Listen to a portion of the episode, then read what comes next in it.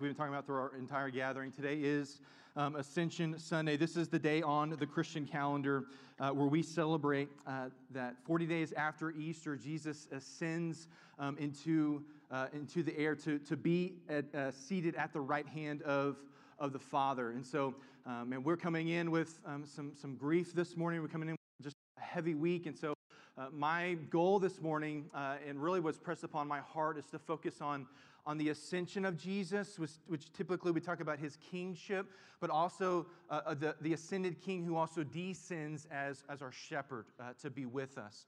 Uh, and so this, this kind of this moment for me happened this past week. I was driving to Katy down 99, which if you've driven to Katy in a while, down 99, with all the traffic, you thought traffic was bad then, but traffic is awful, y'all. It used to take me 20 minutes to get to my brother's house who lives in Old Katy, and I'm with my kids. My wife was working, so I'm flying solo, and we're sitting in traffic, and, and we're just waiting to get to his house, and we're literally crawling down 99 because people don't know how to drive, y'all. They don't know that merge that happens right there in multiple opens uh, as, as often as it does. And so you're, you're literally crawling, and then you think there's a wreck that's ahead uh, before you. There's no wreck. It just all of a sudden opens up, and you're free. And man, when I got free, y'all, gas pedal down to the, to the ground. Okay, not that fast, but I went down. As you know, you, you drive a diesel, try to drive a F 250. It, it, takes a little bit for it to go. So punch, it's one of these like, mm, and then we started going. And then we get up to this on 99 and 10. If you know, there's this, this, this, um, this ramp that goes up and it leads it and drops you down into Old Katy. And my, my son, who I'm trying to entertain uh, with all that traffic, as soon as we got up that high, he goes, Dad, Dad. And it startled me, almost like drove off the ramp from him being so excited and so loud. And, and I said, What is it, son? What is it? He goes, Dad, I can see everything. I was like, Yeah, buddy. I can, I can see it all too. Look at me. There's, there's, there's a police car over there. Oh, oh there's, there's a barbecue joint called Cooper's. I haven't been there. I want to go there. there there's, there, there's also a hospital right here where people are hurting. There's also, these cars look like little ants that are driving based upon how, how far we were up. And then at some point, we had to come, we had to come down. And for that moment for me, as I don't know, as silly uh, maybe as that may be driving into Katy, I thought, Jesus, He sees it all. Much more than just Katy, much more than just Sugarland, much more than just Richmond. He has ascended on high. And as we celebrated in Genesis chapter 16 with Hagar, He's the God who sees. But He's also the ascended King, but He's also our descended shepherd who stoops and makes Himself available in the midst of the valley because the Ascension Church, it invites us to lift our eyes to the King for heavenly perspective while knowing our good shepherd descends when we don't understand why. And this has been a week, y'all, where I'm sure we've been plagued with the question of why. Why are things happening? Why are school shootings happening?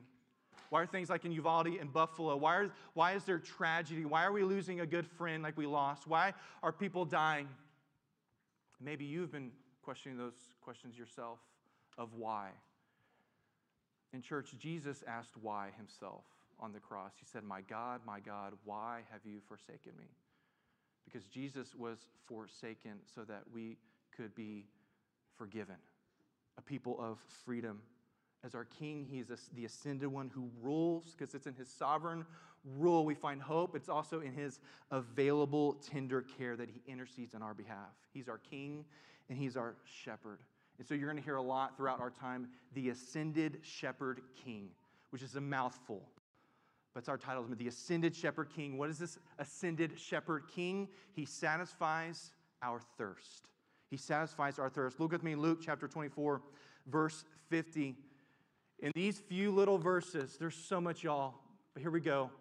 In verse 50, and he led them. This is Jesus. He led them as far as Bethany as far as Bethany, and lifting up his hands, he blessed them. And while he blessed them, he parted from them and was carried up into heaven. And they worshiped him and returned to Jerusalem with not just a little bit of joy, but with great joy. And we're continually in the temple blessing God. Anytime the Bible mentions a location, especially when they talk about that location being as far as Bethany, I get so like intrigued by, by, the, by, by Bethany.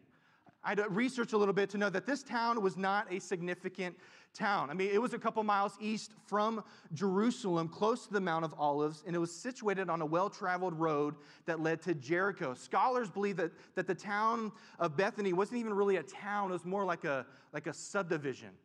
It's almost like if I were to tell you, hey, um, you know, do you know where Monaville is? people who went to A&M and before the 99 existed, where you could take 290 all the way, they'd be like, oh yeah, I know where Monaville is. It's on the way to College Station. But typically, people don't know the town of Monaville. And so we have some property out there, and I'll typically say, yeah, we have some land in Monaville, and they look at me funny. I'm like, yeah, we have some property in Hempstead. It's like, oh, Hempstead, yeah, yeah, yeah. I know, I know where Hempstead is. So that's Bethany, y'all. Because Monaville is situated on a well traveled road called 359.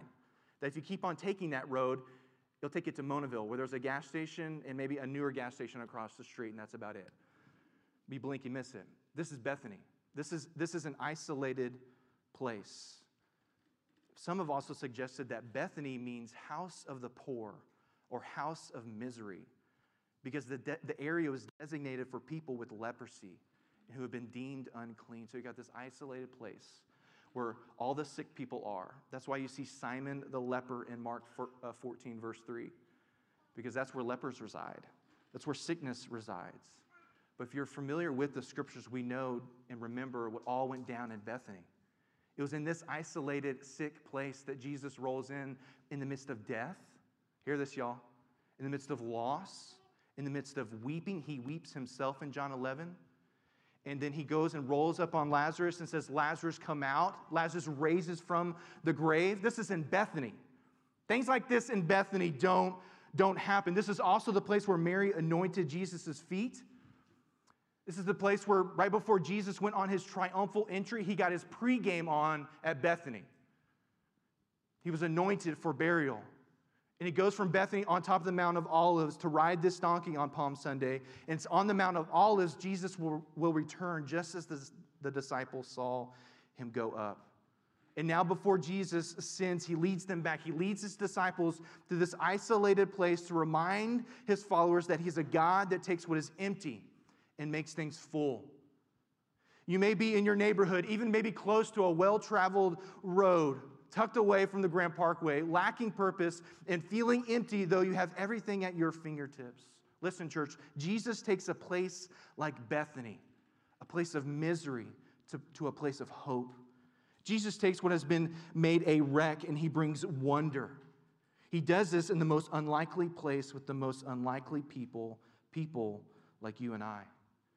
Jesus does some of his greatest work in places like Bethany by satisfying our thirst in the wilderness by satisfying our thirst. This past week on a Wednesday night, we had a prayer and worship night, uh, and we dove into this passage of Psalm 63. And I'm going to go ahead and go there now, where David is in the wilderness. He's being pursued, he's alone. Enemies are coming after him. He's alone and he's in the wilderness. And he writes this in Psalm 63, verse 1 Oh God. Have those been your words this past week? David resonates with this. He resonates with grief. He resonates with loss. He resonates with the empty place. He says, Oh God, you are my God. I am yours and you are mine. We have a relationship a personal relationship. God, you're never intended to be so ascended and so distant to not commune with your people. So if you're here this morning and been in church a long time, God has never intended just to hang out on the screen as we sing words to him. No, as we sing, we, we participate with him and commune with him, not only on a Sunday morning, but throughout our, our week. Oh God, my God, earnestly I seek you. My soul, it thirsts for you. My flesh faints for you as a dry and weary land where there is no water. Church, where do you turn to satisfy the thirst of your soul? Where do you turn to satisfy the thirst of your soul? Because our habits reveal the wells that we rely on. It is no coincidence as Chris was leading communion, he talked about Jesus saying he is thirsty because Jesus was thirsty on that rugged cross to satisfy our thirst. He was parched to soak us in his love. He went without to be our well. He was forsaken to be our overflowing fountain in this wilderness. If we would turn to him, if we would earnestly seek him, that's why David continues to say, So I've looked to the sanctuary I have nowhere else to turn. I have no other grounding to go. I look to you in the sanctuary, in this desert place, beholding your power and glory because your steadfast love is better than life. Slap that on a bookmark, slap that even as a tattoo. Your steadfast love is better than life. Kids, don't get a tattoo if like that's a violation of your conscience as you grow up. Maybe it's the way your parents parent you. Just saying, we got to remember that, y'all that your steadfast love is better than life. My lips will praise you, so I will bless you as long as I live in your name, and I will lift up my hands, David says. The ascended shepherd king lifts up his hands for us to lift up ours. David did not leave off singing because he was in the wilderness, but he worshiped no matter the circumstance and presented to God a wilderness hymn. He was in the midst of a desert but yet there was not a desert in his heart because there in that moment he experienced the sanctuary where he drank deeply from the fount that never runs dry. God is doing something, church. He's doing, uh, he's doing something in our day and within this past week. He's writing a story and bringing about, bringing about a song from a heavenly vantage, vantage point that doesn't always make sense. The ascended shepherd king, he satisfies our thirst, but he also, our ascended shepherd king, He's our certainty in the midst of uncertainty. He's our certainty in the midst of uncertainty. Luke 24, verse 50, he says, And he led them. Jesus leads them as the ascended king as far as Bethany. The disciples have to be thinking in this moment Jesus, you took the wrong turn. Surely you got the wrong address plugged in your GPS, Jesus, because the temple is in Jerusalem. Hey, this is where you're supposed to like set up shop and restore all things. That's why they ask him in Acts, Acts 1 is now the time for you to restore all things, to make things right. Jesus, you've got to, you've got this wrong, bro. And the, and, and the walk was a couple miles outside of Jerusalem. So they're walking for a long time thinking, Jesus, where are you going? They're like with your kids when you're going on vacation, you take a wrong turn. They're in the back thinking, we got to be lost here. No, Jesus knows exactly what he's doing. He's leading them to Bethany which is near Mount of Olives. And though they expect a heavenly, or uh, sorry, a, a physical rule, Jesus comes to bring about a spiritual rule. He comes to, to ascend, uh, not to defeat Rome, but to defeat sin and death and evil, which is the greatest enemy. And he says to his disciples there in Acts 1, which is another passage when it talks about the ascension, he says to his disciples, It is not for you to know the times or the seasons that the Father has fixed by his own authority. It's not for you to know. Church, how do you respond when you're not in the know? When you're uncertain? It hasn't been revealed to you certain things of why? Our ascended King leads us to places of uncertainty for us to be more certain about Him, to detach our hands from the illusion that we're in control so our hearts can find its security in Jesus and in His leading. If we don't have the ascended King's sovereign rule in mind, church, we will, we will drift. When I was growing up, we didn't travel that much, but a buddy of mine was going to South Padre. Never been to South Padre. Heard the beach was better than Galveston, so I was like, I'll try, I'll try it out. Sure, let's go. Was in junior high. I, I left, my, left my family, and we go to South Padre, which that was a drive I wasn't ready for. That was a long drive to get all the way to South Padre. The water was beautiful. And we got these boogie boards uh, that we got. We got skim boards. I'm still recovering from my ankles uh, and the skimboarding hitting my ankles and breaking all 10 toes. Totally worth it though. Skimboarding was amazing. But the boogie board, y'all. The boogie board is where it's at. We, my buddy and I, we get out there on our boogie boards and we were getting after it, sitting in the waves and riding those waves. And we were having like our own party out there in the beach. I think y'all know where I'm going with this, is that, that, we, that we lost track of where the family was. Hence, I'm with like my best friend, my, my parents aren't there, and somehow we get separated. And so I'm out there on my boogie board, like still all up in it, all in the waves. And now my buddy's gone. And so now literally I'm alone in the waves with my boogie board. And then I look up and I don't know anybody that's around. I can't find the family station on the bank. I'm looking around going into survival mode, panicking, because y'all, it's a terrifying thought to know you're alone in the waves of uncertainty. It's a terrifying thought. Because when we take our eyes off of Jesus, we attempt to fabricate our own security in those ways of, of uncertainty. And so we turn to areas in our life that we can control. Jesus didn't leave us in those chaotic waters, but He cannonballed right in the midst of it to the waters in which we find ourselves in. No matter how deep those waters are that you may have experienced or felt this past week, Jesus meets us there. Our ascended King who descends to the depths to invite us to release the illusion of control that we think we have, to embrace His sovereign control and rule. And so that's why we can easily drift into finding our identity in our jobs. It's why we can drift and finding our identity in performance because there's a lot of control there. In the midst of all the uncertainty, we can drift to places to think, yeah, but I got this.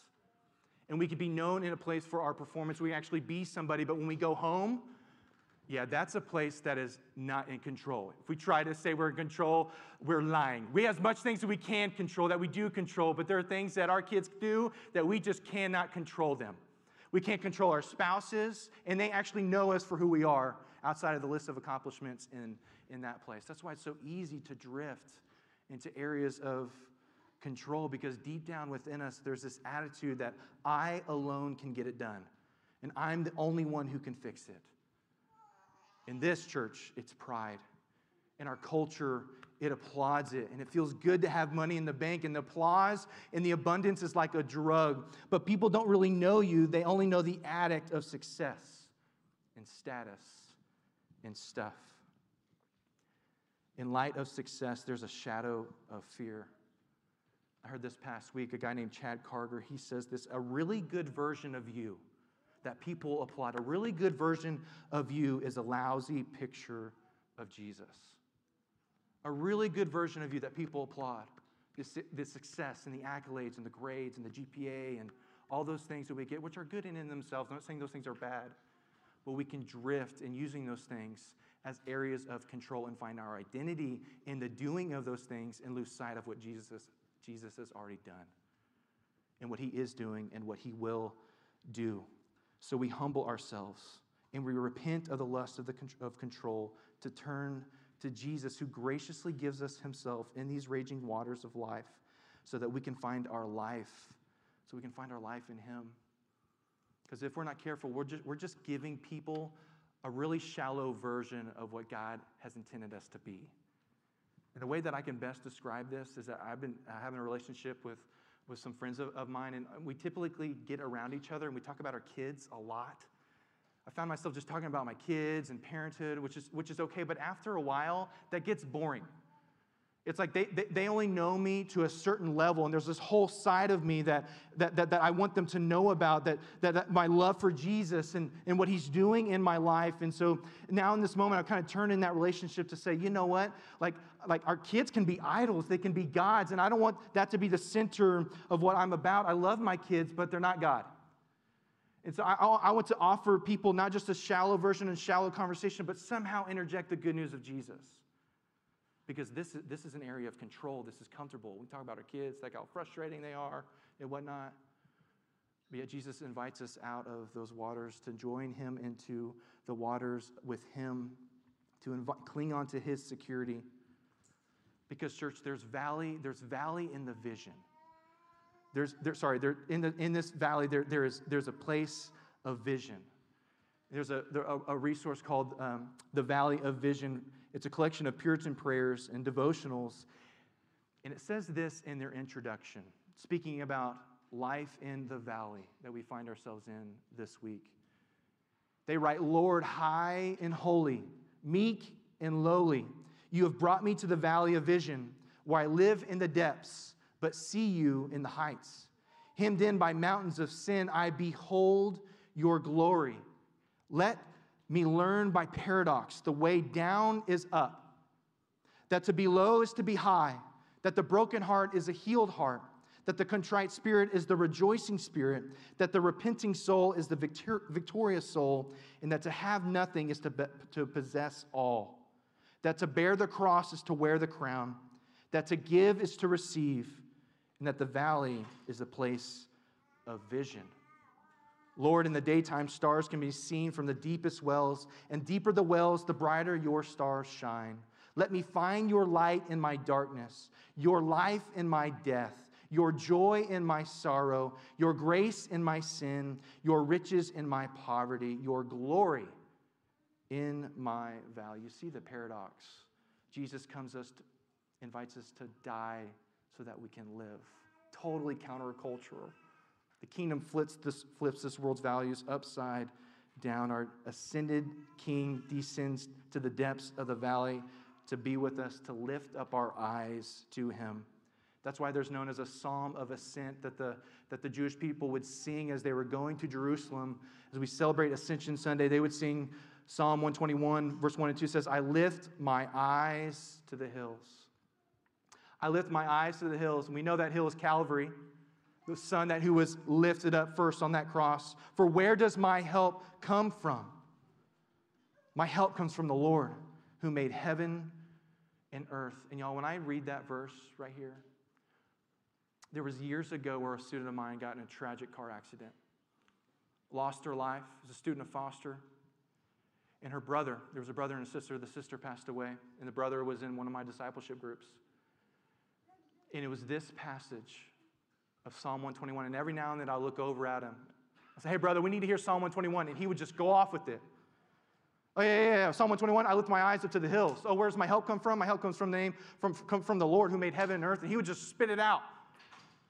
Because, church, in the valley, we need to cling to heavenly truths. Cling to the, in the valley, in the midst of grief, in the midst of the shadow of death, in the, in the valley of the hospital waiting room, in the, va- in the valley of tragedy, of school shootings, in the valley of losing our own brother John.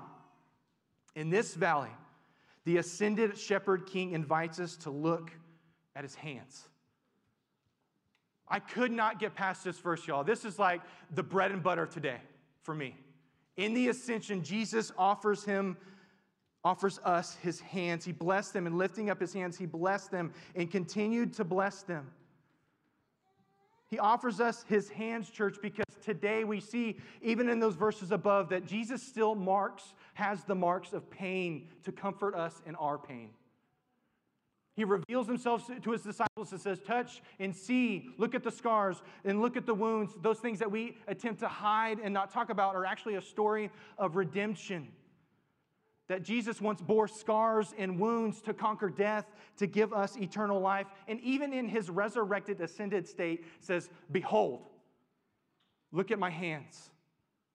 I'm with you in the valley. I'm with you in the midst of grief. I'm a man who is uh, known for being a man of sorrows, well acquainted with grief, to be with us in moments such as these. And in that passage, if you look just a few verses above, it, Jesus not only does this, they still disbelieve. They, and so, what does Jesus do? He just continues to get closer. And he eats with them. He's like, all right, hey, y'all, let's get some fish up in here. We got some fish tacos? Y'all, all right, let's get that going because y'all believe I'm still a spirit. I got to eat before you to show you that it's me in my physical resurrected state to be with you.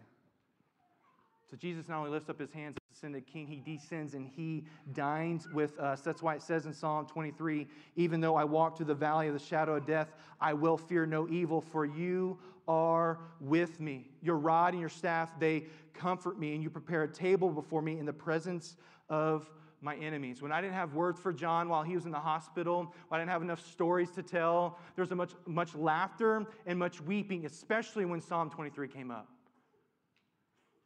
If you're dying in the hospital, I'm going to read Psalm 23 because it's in the valley of the shadow of death. We fear no evil. Why? Because He is with us. His rod and his staff, they protect us from the enemy. And He prepares a table in the midst of loss and grief for, for, for Jesus to dine with us and for us to dine with Him. It's at this valley table, Jesus invites us to come broken so we can heal. These hands lifted up, lifted up are no, no longer stretched out on a cross, bearing the curse of sin, but now stretched out and extended to provide blessing. No longer on a cross. The ascended king lifts up his hands. Church, this is the posture of Jesus.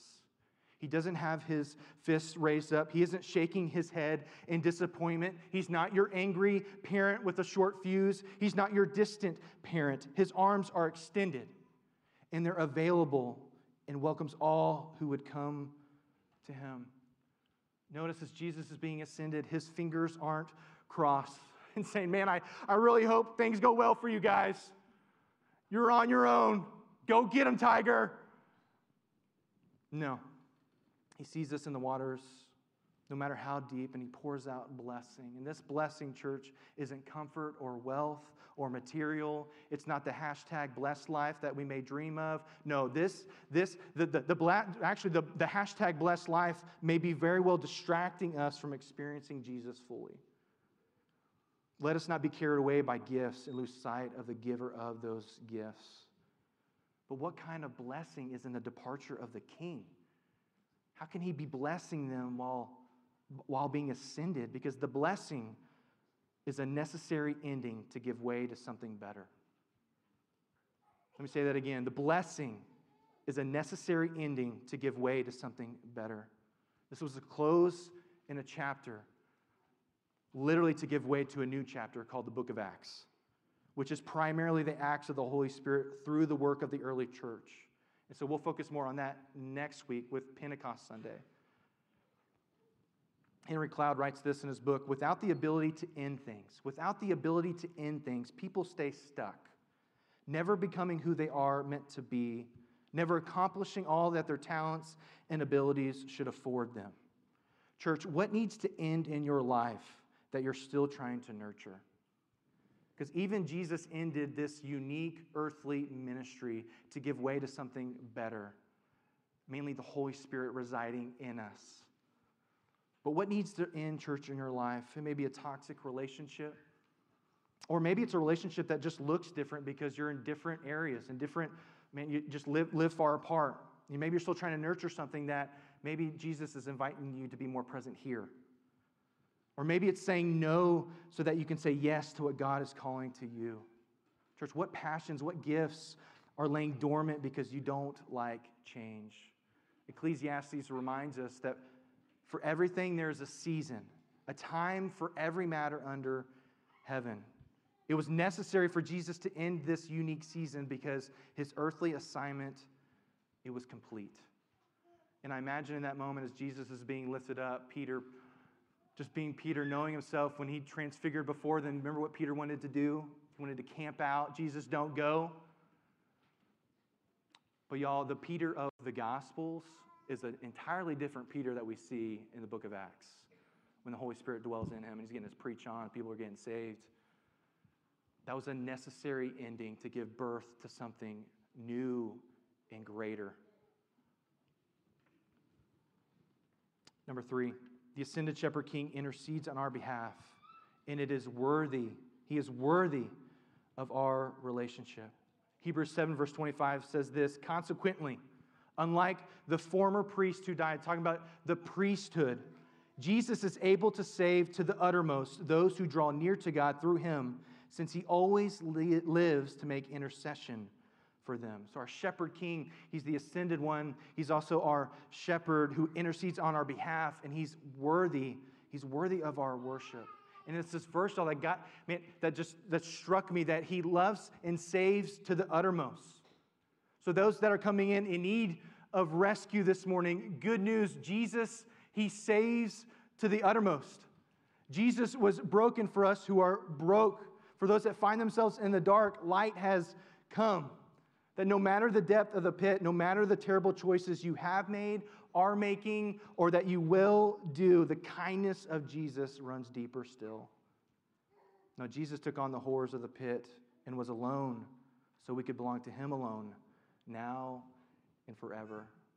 There's a book that we gave out, uh, maybe probably a few months ago, called Gentle and Lowly by Dane Ortlund. I highly encourage to read. He says this about the intercession of Jesus, which he says that we don't talk a lot or much in the church. So I was like, we're going to talk about it today with our ascended shepherd king. He says this Our sinning goes to the uttermost. Our sinning goes to the uttermost, but his saving goes to the uttermost. And his saving always outpaces and overwhelms our sinning because he always lives to intercede for us. Right now, right now, y'all, Jesus has ascended and he intercedes on our behalf. And did you know that this ascended shepherd king, he prays for you? Like right, right now, in, in this moment, he's, he's praying for you.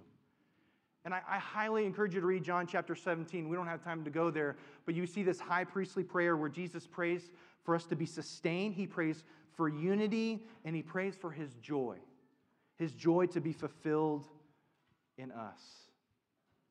And it's right there as, as those words come to life here, here in our text. It says in Luke 24 52, they worshiped him and returned to Jerusalem. I'm sure that terrible moment, that, that, that fear turned into faith where they're worshiping Jesus. They returned to Jerusalem with great mega joy. The same joy we talk about in Advent. The same joy that we refer to there in Luke chapter 2, this mega joy. And we're continually in the temple blessing God. Church, how will we respond to this ascended shepherd king? How will we respond? If you are lacking joy this morning, it's not a circumstantial problem, but a worship problem. If you're lacking joy this morning, it's not a circumstantial problem, but it, it's a worship problem. What has got the best of our affections in the midst of very difficult circumstances? Because this joy, y'all, is not this flimsy, shallow, Hallmark, Disney. No offense to Hallmark and Disney, but this joy, y'all, it goes deep. Nothing wrong with those shows. If you like Hallmark, I apologize and I repent. but a deep, abiding joy that Jesus offers, that this world cannot offer. If you're lacking joy this morning, maybe a worship problem, because we see joy's experience, and it's experienced in the not my will, but yours be done. Joy's experience, like Job, when he loses everything, he still decides to worship. And he says, The Lord gave and the Lord takes away. Blessed be the name of the Lord. It says in Nehemiah 8, The joy of the Lord is our strength. It says in James 1, Consider it all joy when you go through various trials. It says in Hebrews chapter 12, Who for the joy set before him endured the cross, despising its shame how can there be great joy in the midst of great loss? What are you talking about, this joy? In the week that I just had, the grief that I'm experiencing, joy is made available. We see it biblically all throughout because there's an intimacy with the Lord in the midst of the fire. There's an intimacy with the Lord in the midst of the fire, not a part of it. I don't have time to really go all in there, but there's, there's some characters called uh, in the Bible called Daniel, Shadrach, Meshach, and Abednego. Rack, Shack, and Benny for all my VeggieTales fans. Story comes from the Bible. It's not about a chocolate bunny. It's about a guy named King Nebuchadnezzar, or King Nebi, or King Nebs, depending upon your audience. We'll go with King Nebuchadnezzar because we're adults. I call him King Nebi when I'm teaching kids. King Nebi, ruthless guy, demanded worship set up an altar or a statue of himself and says, Hey, when the, when the band goes off, bow down and worship me.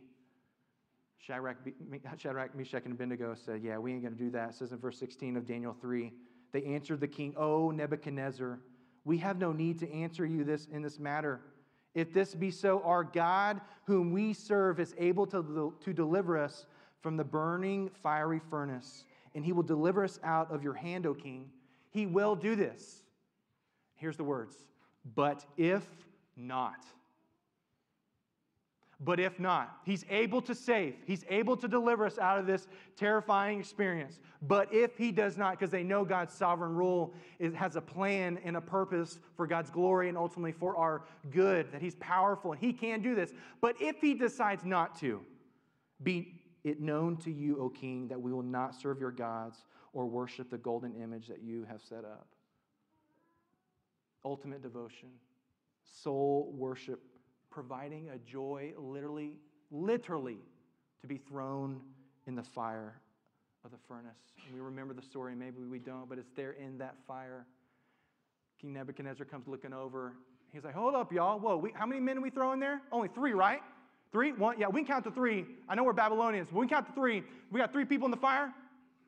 Y'all, there's a mysterious one in the midst of that of the fire. Why would the angel of the Lord show up, show up in that fiery furnace to give us hope this morning that when we find ourselves in the furnace of life, there's a mysterious one in the flames, refining and aligning our vision in the valley as we lift, lift our eyes up to the ascended King, knowing he has descended to provide us joy when we don't understand why.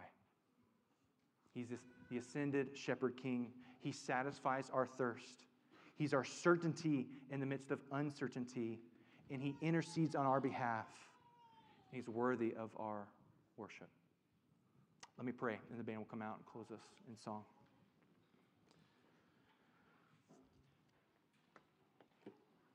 God, I'm not sure of all how we have come in this morning. I assume with some heaviness. God, I assume with some grief. With all that we see on the news. God, let alone what we see even in our own group as a church of tragedy and loss and children being hurt and even losing their lives, of losing a dear brother and friend. We can get lost in these ways of uncertainty and cling to control, to fabricate a security that is shallow. But God, you're the ascended King who descends to be our security and our safety in the midst of the ways. That's why it says in Hebrews 6 that you are our sure and steadfast anchor of the soul. And so we, we maybe feel like we're being tossed to and fro by emotions and waves and events, but God, you are a God who never changes. The seasons may change, but you are consistent. God, and you provide joy. So if we're feeling joyless, God, would we just worship? Maybe we now in this moment, as we respond in song, we would just sing praises to you and let that leak into our everyday life. Because worship is not just a Sunday morning, it's all of life as we declare your worth and your glory. So I pray that your glory would land in this place. More specifically, I pray glory would land in our hearts. You are our ascended shepherd king. We love you. Do you know I pray?